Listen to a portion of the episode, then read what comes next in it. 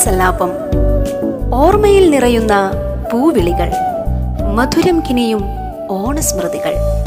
ഓണവിശേഷങ്ങളും ഓണസ്മരണകളുമായി പ്രിയ താരങ്ങൾ റേഡിയോ കേരളയിൽ.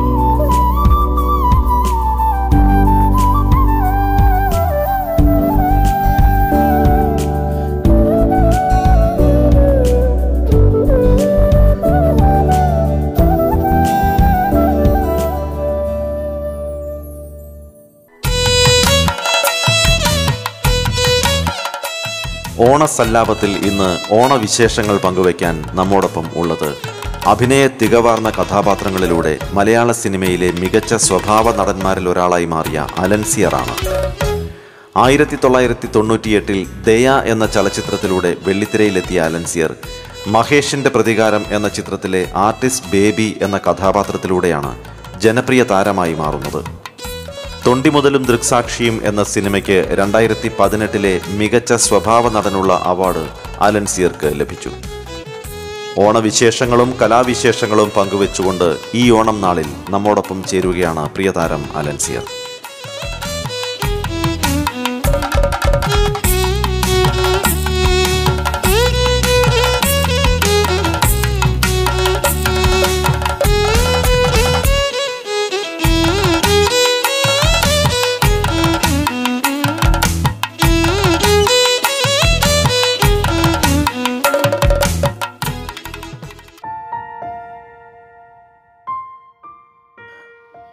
നമസ്കാരം ചേട്ടാ. റേഡിയോ കേരളയുടെ ഓണാഘോഷ പരിപാടിയിലേക്ക് സ്വാഗതം. ആദ്യം തന്നെ ഹൃദയം നിറഞ്ഞ ഓണാശംസകൾ. അത് അങ്ങോട്ടും മലയാളികൾക്കും ആശംസിക്കുന്നു. ഓക്കെ അപ്പൊ ഇത്തവണത്തെ ഓണത്തിന് എന്തൊക്കെയാണ് പരിപാടികൾ? ഓണപരിപാടികൾ അങ്ങനെ വീട്ടു പരിപാടികളൊന്നുമില്ല. വീട്ടിൽ തന്നെയാണ് ഓണാഘോഷം.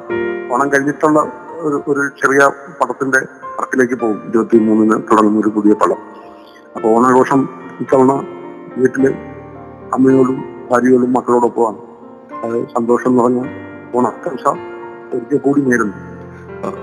ഇപ്പൊ ഓണക്കാലം പലർക്കും പലതാണ് ഓർമ്മകളായിട്ട് വരുന്നത്. സുഖമുള്ള ഓർമ്മകൾ കാണും. ചിലപ്പോൾ നമുക്ക് ഒരുപാട് നൊമ്പരമുള്ള സങ്കടമുള്ള ഓർമ്മകളൊക്കെ കാണും ഓണവുമായി ബന്ധപ്പെട്ട്. അപ്പൊ ഓണത്തെ കുറിച്ച് ഓർമ്മിക്കുമ്പോൾ അത്തരത്തിൽ ഏതെങ്കിലും ഒരു ഓർമ്മ ഓർമ്മയിലേക്ക് വരാറുണ്ടോ?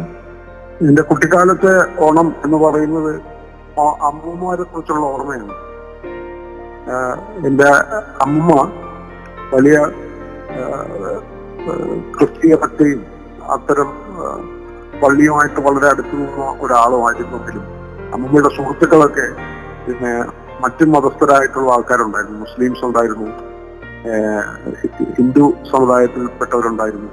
അപ്പോൾ ഈ ഓണം വരുമ്പോഴും മറ്റ് പെരുന്നാൾ വരുമ്പോഴും ഒക്കെ അമ്മൂമ്മ കുട്ടിക്കാലത്ത് എന്നെയും എനിക്കൊരു അനിയനാണ് ഉള്ളത്. എന്നെയും കൂട്ടി അനിയനെയും കൂട്ടി അമ്മൂമ്മയും അമ്മൂമ്മയുടെ അനിയത്തിയും അവരുടെ വീടുകളിലേക്ക് പോകും. ഓണത്തിന് അങ്ങനെ കൊണ്ടുപോകുന്ന സ്ഥിരം ഒന്ന് രണ്ട് വീടുകളുണ്ടായിരുന്നു അവിടെയായിരുന്നു ഞങ്ങൾ പച്ച കഴിക്കലും ഊഞ്ഞാലാട്ടലും ഒക്കെ. പക്ഷെ അച്ഛൻ മുമ്പരപ്പെടുത്തുന്ന ഒരു ഓർമ്മയാണ്. അച്ഛൻ ഇത്തവണ എന്റെ കൂടെ ഓണത്തിനില്ല. കഴിഞ്ഞ ഓണത്തിലൂടെ ഉണ്ടായിരുന്നു.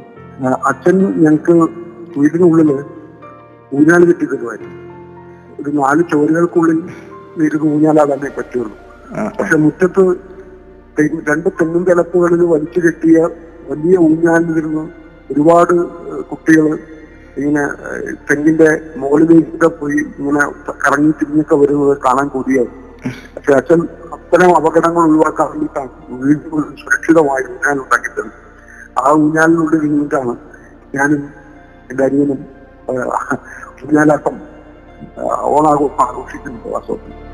അത് ഒരു അന്ന് നൊമ്പരപ്പെടുത്തുന്ന ഇന്ന് വേദനിപ്പിക്കുന്നെന്ന് പറയുമ്പോൾ പോലും അതൊരു അച്ഛൻ തമ്മിൽ സുരക്ഷിതത്വമാണ്. പക്ഷെ അത് അന്ന് വേദനിപ്പിക്കുന്നതായിരുന്നു. ഞങ്ങളെ സംബന്ധിച്ചിടത്തോളം മുറ്റത്തേക്ക് ഇറങ്ങി ഊഞ്ഞാലാടാൻ പറ്റാത്ത ഒരവസ്ഥ. പിന്നെ ഞങ്ങൾ ഒന്ന് ഡിഗ്രിയൊക്കെ പഠിക്കാൻ തുടങ്ങുമ്പോഴാണ് ഞാനും അല്ലെങ്കിൽ മുറ്റത്ത് പൂക്കളിടാൻ തുടങ്ങുന്നത്. അതൊക്കെയാണ് ഞങ്ങളുടെ ഓണം. പിന്നെ വായനശാലയുടെ ഓണാഘോഷം വന്നു. പള്ളി മുറ്റത്ത് അത്തപ്പൂക്കളിടാൻ തുടങ്ങി.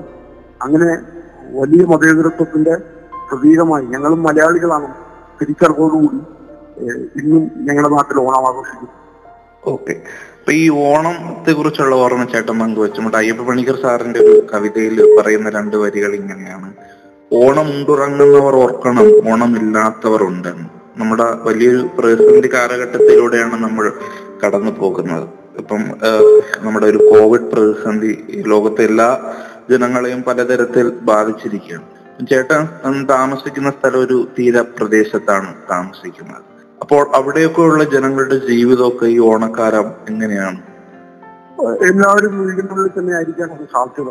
കാരണം പള്ളിയുടെ മുറ്റത്ത് അത്തപ്പൂക്കളും ചിലപ്പോ കുട്ടികൾ ഇരുന്ന് ഉണ്ടാക്കുമായിരിക്കും. പക്ഷെ അത് കാണാനോ പോകാനോ ഉള്ള ഒരു സൗകര്യം ഇപ്പൊ ഇല്ല. പറയുന്നത് പോലെ പണികസാന്റെ കവിതയിൽ പറയുന്നത് പോലെ എല്ലാ കാലത്തും അതുണ്ട്.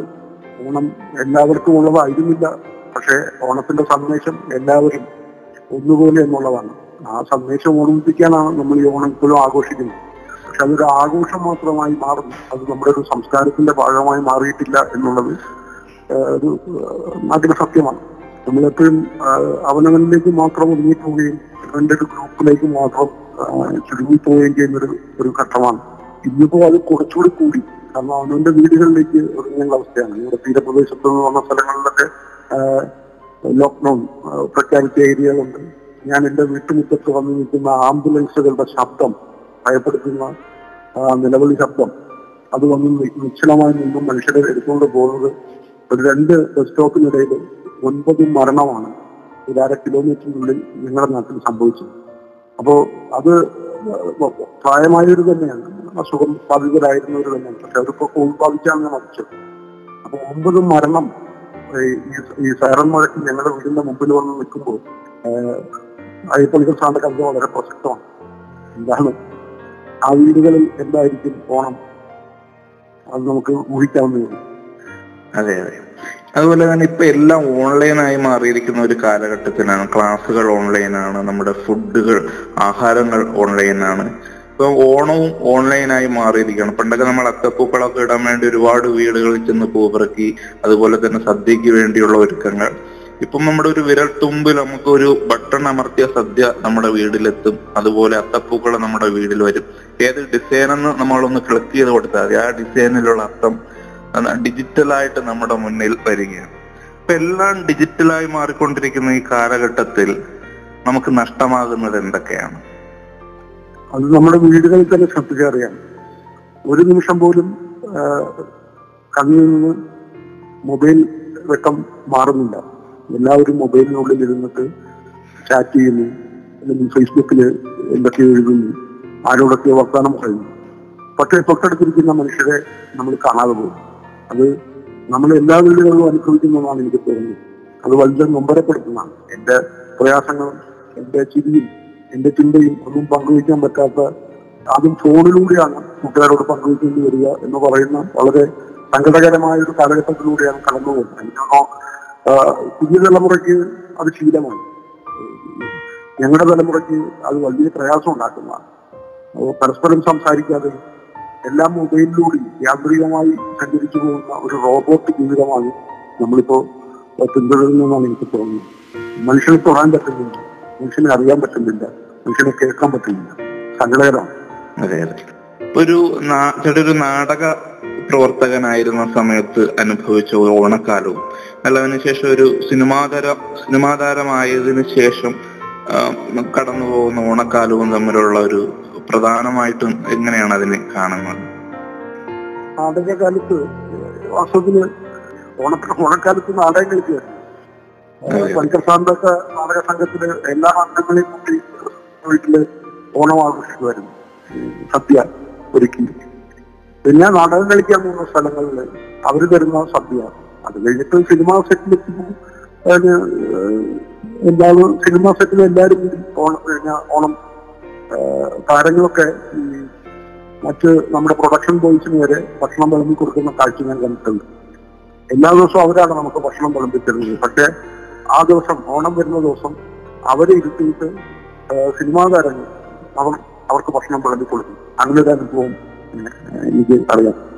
പിന്നെ ഓണത്തിന് തീവണ്ടി യാത്ര ഏതെങ്കിലും ദൂരസ്ഥലത്ത് നിന്ന് വീട്ടിലേക്ക് എത്താനെത്തുക ആയ ആ ദൈർഘ്യം തീവണ്ടിക്കുള്ളിൽ ഇരുന്നിട്ട് എന്താണ് കുറിച്ച് ഓർത്തിരിക്കുക തീവണ്ടിയിൽ കിട്ടുന്ന ഭക്ഷണം മാത്രം കഴിക്കുക.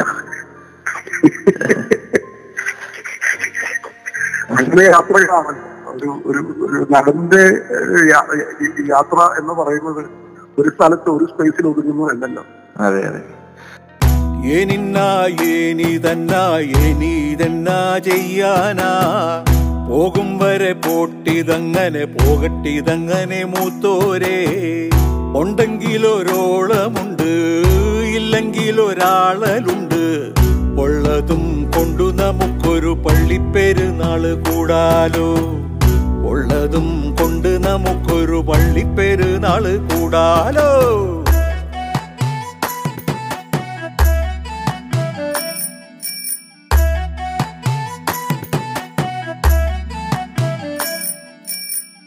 ഒറ്റയ്ക്കൊരു ചുണ്ടനെറി ചുറ്റി നടപ്പതാരോ? കട്ടയ്ക്കൊരു പാട്ടുപാടി കൂട്ടിനു കൂടണുണ്ടോ? ചിറ്റായം നെയ്തെന്നും കാറ്റും കരുത്തുമുണ്ടേ. ചങ്ങാട്ടം പൂക്കുന്ന ചങ്കിന്റെ തോറ്റമുണ്ടേ. ഇന്നെന്റെ ഉള്ളം പൂങ്കുല പോലെ തുള്ളിത്തുളുമ്പണല്ലോ. ഇന്നെന്റെ ഉള്ളം പൂങ്കുല പോലെ തുള്ളിത്തുളുമ്പണല്ലോ.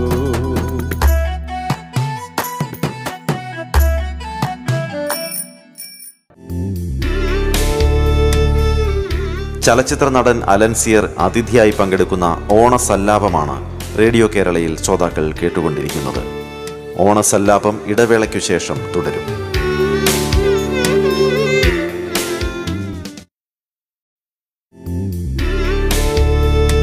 റേഡിയോ കേരളയിൽ തുടർന്ന് കേൾക്കാം ഓണസല്ലാപം. ചലച്ചിത്ര നടൻ അലൻസിയർ അതിഥിയായി പങ്കെടുക്കുന്ന ഓണസല്ലാപമാണ് റേഡിയോ കേരളയിൽ ശ്രോതാക്കൾ കേട്ടുകൊണ്ടിരിക്കുന്നത്. ഈ പിന്നെ യൂണിവേഴ്സിറ്റി കോളേജിന്റെ ഒരു ക്യാമ്പസ് തിയേറ്ററിന്റെ പ്രോഡക്റ്റ് എന്ന് പറയാനാണ് ഞാൻ ആഗ്രഹിക്കുന്നത്. ഒരുപാട് വലിയൊരു മഹാ പ്രതിഭകളുടെ ഒരു സമയത്തായിരുന്നു ചേട്ടൻ യൂണിവേഴ്സിറ്റി കോളേജിൽ പഠിച്ചിരുന്ന അൻവർ അലി ജോബി സുധീർ കരമന ചേട്ടൻ ഉൾപ്പെടെയുള്ള വലിയ വലിയ പ്രതിഭകളുടെ ഒരു സമയമായിരുന്നു. ഒരു കലാകാരൻ എന്ന നിലയിൽ യൂണിവേഴ്സിറ്റി കോളേജിന്റെ ക്യാമ്പസ് തിയേറ്ററും അവിടെയുള്ള കലാപ്രവർത്തനവും അവിടെ നിന്ന് ഒരു കലായാത്ര തുടങ്ങിയപ്പോൾ അവിടെ നിന്ന് ലഭിച്ച ഒരു ഊർജം എന്തൊക്കെയായി ഞാൻ പ്രീ ഡിഗ്രി കഴിയുമ്പോൾ എന്റെ ആഗ്രഹം നാഷണൽ സ്കൂൾ ഓഫ് ഡ്രാമയിൽ പോയി നാടകം പഠിക്കണമെന്നായിരുന്നു. പക്ഷെ നാടകം പഠിക്കാൻ എന്തായാലും അച്ഛൻ വിടില്ല. അങ്ങനെ ഇത് നാടകക്കാരൻ സുരക്ഷിതമായ ജീവിതമില്ല എന്നുള്ള ഒരു സാമൂഹ്യ ബോധമുണ്ട്. അപ്പോൾ ഒരു മകനെയും അരക്ഷിതമായി ഞാൻ നേരത്തെ അച്ഛൻ വീടിനുള്ളിൽ ഊഞ്ഞാൽ കെട്ടിത്തന്ന ഒരാൾ. എന്തായാലും ഡൽഹിയിൽ പോയിട്ട് നാടകം കളിച്ചിട്ട് പഠിച്ചിട്ട് ഇവൻ എങ്ങനെ ജീവിക്കും എന്നുള്ള ആ ഉത്കണ്ഠയിൽ എന്തായാലും വിടില്ല എന്ന് അറിയാം. അങ്ങനെ കോളേജിൽ എനിക്ക് കിട്ടി ഡിഗ്രിക്ക് ഞാൻ അവിടെ ചെല്ലുമ്പോൾ നരേന്ദ്രപ്രസാദ് സാറ് കവി വിനേന്ദ്രൻ മാഷ് കഥാകൃത്ത് വി പി ശിവകുമാർ സാർ അധ്യാപകർ. ഞാൻ ആ ക്യാമ്പസ് തിയേറ്ററിൽ നേരത്തെ ഈ സുഹൃത്തുക്കൾ കുറെ പേരുണ്ട്. ഒരു ഞങ്ങൾ കൽക്കൂട്ടം എന്ന് പറഞ്ഞ് ഡോക്ടർ ജനാർദ്ദന്റെ നേതൃത്വത്തിലൊരു നാടക സംഘം സമാന്തരമായി തന്നെ പുറത്ത് ക്യാമ്പസ് തിയേറ്ററിന് പുറത്ത്. ക്യാമ്പസ് തിയേറ്റർ ഉള്ളപ്പോൾ തന്നെ ഞങ്ങൾ ആ യൂണിവേഴ്സിറ്റി കോളേജിൽ നിന്നും മറ്റു കോളേജിൽ നിന്നുള്ള കൂട്ടുകാരൊക്കെ ഒത്തുകൂടിയിട്ട് ഒരു നാടക സംഘം ഉണ്ടാക്കിയിരുന്നു. സി പി കൃഷ്ണകുമാറിന്റെ നേതൃത്വത്തിൽ ഭരതഗ്രഹം എന്ന് പറഞ്ഞൊരു സംഘം അന്ന് പൂജപ്പുര കേന്ദ്രീകരണമായി പ്രവർത്തിച്ചിരുന്നു അതിൽ അഭിനയിക്കാൻ ക്യാമ്പസ് തിയേറ്ററിന്റെ റിഹേഴ്സൽ കഴിഞ്ഞിട്ട് നേരെ പോകുന്ന ഭരതഗ്രഹത്തിലേക്കാണ് ഭരതഗ്രഹത്തിൽ നിന്ന് ഞാൻ നേരെ സോപാനത്തിലേക്ക് ഓടും. നടന്നും ഓടിയുമാ ബസ് കയറിയിട്ടല്ല എനിക്ക് ആകെ എന്റെ ഈ നാട്ടിൽ നിന്ന് യൂണിവേഴ്സിറ്റി കോളേജിലേക്ക് എത്താൻ ഉച്ചയ്ക്ക് ഭക്ഷണം കഴിക്കാൻ അച്ഛൻ തരുന്ന ഇരുപത് രൂപയും കൺസെഷൻ ടിക്കറ്റും മാത്രമാണ് എന്റെ കയ്യിലുള്ളത്. പിന്നെ പൂജപ്പുര പോകാനൊന്നും കാശുണ്ടാവില്ല അപ്പോൾ നടന്നും ഓടിയുമാണ് ഞാൻ ഈ നാല് സംഘങ്ങളിൽ എത്തുന്നത്. പിന്നെ നിറമണകര കലമന ഭാഗത്ത് പ്രവർത്തിച്ചിരുന്ന നാടകയോഗം കെ രഘുസ്വാമി. അപ്പോൾ ഇത്തരം നാടക സംഘങ്ങളൊക്കെ വളരെ വിഭിന്നമായ ശൈലിയിലെ നാടകങ്ങൾ അവതരിപ്പിച്ചുകൊണ്ടിരുന്ന ആ കാലത്താണ് ഞാൻ യൂണിവേഴ്സിറ്റി കോളേജിൽ എത്തുന്നത്. ആ സംഘങ്ങളിൽ എത്തിപ്പെടുന്നത്. എനിക്ക് തോന്നുന്നില്ല ഞാൻ സ്കൂളോഗ്രാമയിലാണ് പോയിരുന്നെങ്കിൽ വിഭിന്നമായ നാടക രീതികളുമായി പരിചയപ്പെടാനും ഇത്രയും ഗുരുക്കന്മാരെ എനിക്ക് കിട്ടുമായിരുന്നു. അത് വലിയൊരു അനുഗ്രഹമായിട്ടാണ് എനിക്ക് തോന്നുന്നത്. എന്റെ യൂണിവേഴ്സിറ്റി പഠനകാലം ഞാൻ ഡിഗ്രി പഠിക്കാനാണ് പോയെങ്കിലും പക്ഷെ ഞാൻ പഠിച്ചു നോക്കിയ നാടകമായി. അതിന് എന്റെ അധ്യാപകരും എന്റെ കൂട്ടുകാരും ഒക്കെയാണ് എനിക്ക് തുണയായത്. അത് തന്നെയാണ് എന്റെ നാടകാനുഭവത്തിലെ ഏറ്റവും വലിയ സമ്പാദ്യം. ചേട്ടൻ തന്നെ മുമ്പ് ഒരിക്കൽ പറഞ്ഞിട്ടുണ്ടല്ലോ സിനിമ എന്നത് ചേട്ടന്റെ ഉപജീവനം മാത്രമാണ് നാടകമാണ് എന്റെ ജീവിതം എന്ന് പറഞ്ഞിട്ടുണ്ട്. കല്യാണം കഴിക്കുന്നതിന് മുമ്പ് തന്നെ ഭാര്യയ്ക്ക് കൊടുത്ത വാക്ക് തന്നെ മരിക്കുന്നത് വരെ ഈ നാടകം ചെയ്യുമെന്നൊരു ഉറപ്പാണ്. അപ്പൊ അതൊക്കെ ഒരു നാടകത്തെ വളരെ ഹൃദയത്തിൽ നെഞ്ചേറ്റിയ ഒരു മനുഷ്യൻ എന്ന നില ഇപ്പം നമ്മുടെ ഉള്ള കേരളത്തിന്റെ ഒരു നാടക വേദികളെ എത്തരത്തിലാണ് കാണുന്നത്. സമകാലിക നാടകാവസ്ഥ. സമകാലിക നാടകാവസ്ഥയിൽ ഞാൻ വളരെ പിന്നെ എന്താണ് പ്രതീക്ഷ അർപ്പിക്കുന്ന ഒരാളാണ്. പുതിയ തലമുറ ചെയ്യുന്ന നാടകങ്ങൾ പുതിയ ഭാഷ കണ്ടെത്തുന്നുണ്ട് നാടകത്തിന്. അവർക്ക് നാടകത്തെ അവരുടെ ഒരു ആയുധമാക്കി ഉപയോഗിക്കാൻ രാഷ്ട്രീയം പറയാൻ അല്ലെങ്കിൽ സാമൂഹ്യ പ്രശ്നങ്ങൾ ഉന്നയിക്കാൻ. ഒക്കെയുള്ള ഒരു ആർജവമുള്ള ഒരു നാടകവേദി ഇവിടെ നിലനിൽക്കുന്നുണ്ട്. നമുക്ക് ഇക്സോക്ക് എന്ന് പറഞ്ഞ തൃശ്ശൂർ സംഗീത അക്കാദമി സംഘടിപ്പിക്കുന്ന ലോക പരിസരത്തു നിന്ന് വരുന്ന പല നാടകങ്ങളും മലയാളികളുടെ നാടകം നമ്മളവിടെ കാണുമ്പോൾ എത്ര സൂക്ഷ്മമായിട്ടാണ് നമ്മുടെ സമൂഹത്തെ നമ്മുടെ നാടകക്കാരന്മാർ നിരീക്ഷിക്കുന്നതെന്ന് മനസ്സിലാവും. അവിടെ കൂടുന്ന ഒരു ജനക്കൂട്ടം നമ്മുടെ ഐ എഫ് എഫ് കെക്ക് കൂടുന്നതിനേക്കാൾ ആളുണ്ടെന്നാണ് എനിക്ക് തോന്നുന്നത്. ടിക്കറ്റ് എടുത്ത് ക്യൂ നിന്ന് നാടകം നിൽക്കുന്ന ഒരു സമൂഹം ഞാൻ തൃശ്ശൂർ കണ്ടിട്ടുണ്ട്. നമുക്ക് എനിക്കൊന്നും നമ്മുടെ ഈ തിരുവിതാംകൂർ ഭാഗത്താണ് കുറച്ചുകൂടി ഒരു ശോചനീയമായ നാടക സംഘങ്ങൾ ഉണ്ടായിപ്പോയി. ഇപ്പോ പല നാടക സംഘങ്ങളും പ്രവർത്തനക്ഷമമല്ലാതായി പണിക്കർ സാറിന്റെ സ- സാറ് പോയതോടുകൂടി ആ നാടക സംഘം രവി സാറ് പോയതോടുകൂടി ആ നാടകം രവിസാറിന്റെ രവി സാറിന്റെ നാടക സംഘം പിന്നെ രഘുത്തമന്റെ നാടക സംഘമായിരുന്നു ഒരു പ്രതീക്ഷ ഉണ്ടായിരുന്നത് പക്ഷെ അതും കാലക്രമേണ ക്ഷയിച്ചുപോയി. അതിന്റെ ഒരു എത്ര കാലം ഒരു മനുഷ്യന് ഒരു നാടകവേദിയുമായിട്ട് മുന്നോട്ട് പോകും സംഘമായിട്ട് മുന്നോട്ട് പോകാൻ പറ്റും എന്നുള്ളത് വലിയ ചോദ്യത്തിന് ചിഹ്നം തന്നെയാണ് ഇപ്പോഴും. അങ്ങനെ ക്ഷയിച്ചുപോയ ഒരുപാട് നാടക സംഘങ്ങളുണ്ട്. സി പി കൃഷ്ണകുമാർ തിരുവനന്തപുരം വിട്ടുപോയിട്ട് ഭരതഗ്രഹം പോയി. ആ- അങ്ങനെ ഒരു കൂട്ടായ്മ ഇപ്പൊ സംഭവിക്കുന്നില്ല വാസ്തവത്തിൽ ഈ നമ്മുടെ ഈ ഭാഗം തിരുവനന്തപുരം ഈ ഭാഗങ്ങളിൽ വെഞ്ഞാറമൂടൊക്കെ ചെറിയ ചെറിയ സംഘം ഇപ്പൊ ഇപ്പോഴും രംഗപ്രഭാത് വർക്ക് ചെയ്യുന്നുണ്ടെന്നുള്ളത് തന്നെയാണ് ആശ്വാസം. അതെ അതെ. രംഗപ്രഭാത് വർക്ക് ചെയ്യുന്നുണ്ട്. അങ്ങനെ പിന്നെ കൊമേഴ്സ്യൽ നാടകവേദി പിന്നെ അത് അന്ന് രാഷ്ട്രീയമായി കെ പി എസ് സി ഒക്കെ ഉപയോഗിക്കപ്പെട്ടുവെങ്കിലും പിന്നെ വന്നത് ഉത്സവപ്പറമ്പിൽ ആളുകളെ വെറുതെ ചികിത്സിക്കുകയും പിന്നെ കരയിപ്പിക്കുന്ന തരത്തിലുള്ള നാടകങ്ങളിലേക്ക് മാറിപ്പോയി. അതിന്റെ ഒരു അർത്ഥവത്തായ നാടക പ്രവർത്തനം ആ ഭാഗത്തും ഉണ്ടായില്ല പക്ഷെ ഇപ്പോഴും മലബാർ ഏരിയകളിൽ വളരെ ശക്തമായ തരത്തിൽ തന്നെ നാടകം നടക്കുന്നുണ്ട് നാടകം സംഭവിക്കുന്നുണ്ട്. അവിടെയാണ് നാടുള്ളതെന്നാണ് ഞാൻ വിശ്വസിക്കുന്നത്. നമ്മളൊക്കെ ഉറങ്ങിപ്പോയി. അതുകൊണ്ട് ഞാൻ ഇടയ്ക്കിടയ്ക്ക് ഞാൻ ഉറങ്ങാതിരിക്കാൻ ഒറ്റയ്ക്ക് നാടകം ചെയ്തു അതിപ്പോഴും ചെയ്യുന്നുണ്ട് ഇന്നും ചെയ്യുന്നുണ്ട് ഞാൻ. ഇന്ന് രാത്രി ഈശോ എന്ന പേരിലാണ് എന്റെ വീടിനുള്ളിൽ ഞാനൊരു തിയേറ്റർ എത്തിയിട്ടുണ്ട് നാടക സംഘം. നാടകം അവതരിപ്പിക്കാനും റിഹേഴ്സൽ ചെയ്യാനും പാട്ട് പാടാനും കൂട്ടം ചെയ്യാനും ഒക്കെ ഉണ്ടാക്കിയിട്ടുള്ള ഒരു വേദിയുണ്ട് ഇന്ന് ഞാനിവിടെ ഈശോ എന്ന് പറഞ്ഞിട്ട് നാടകം അവതരിപ്പിക്കുക കാരണം ഈശോയെ കുറിച്ച് പറയാൻ പാടില്ല നാദുഷായി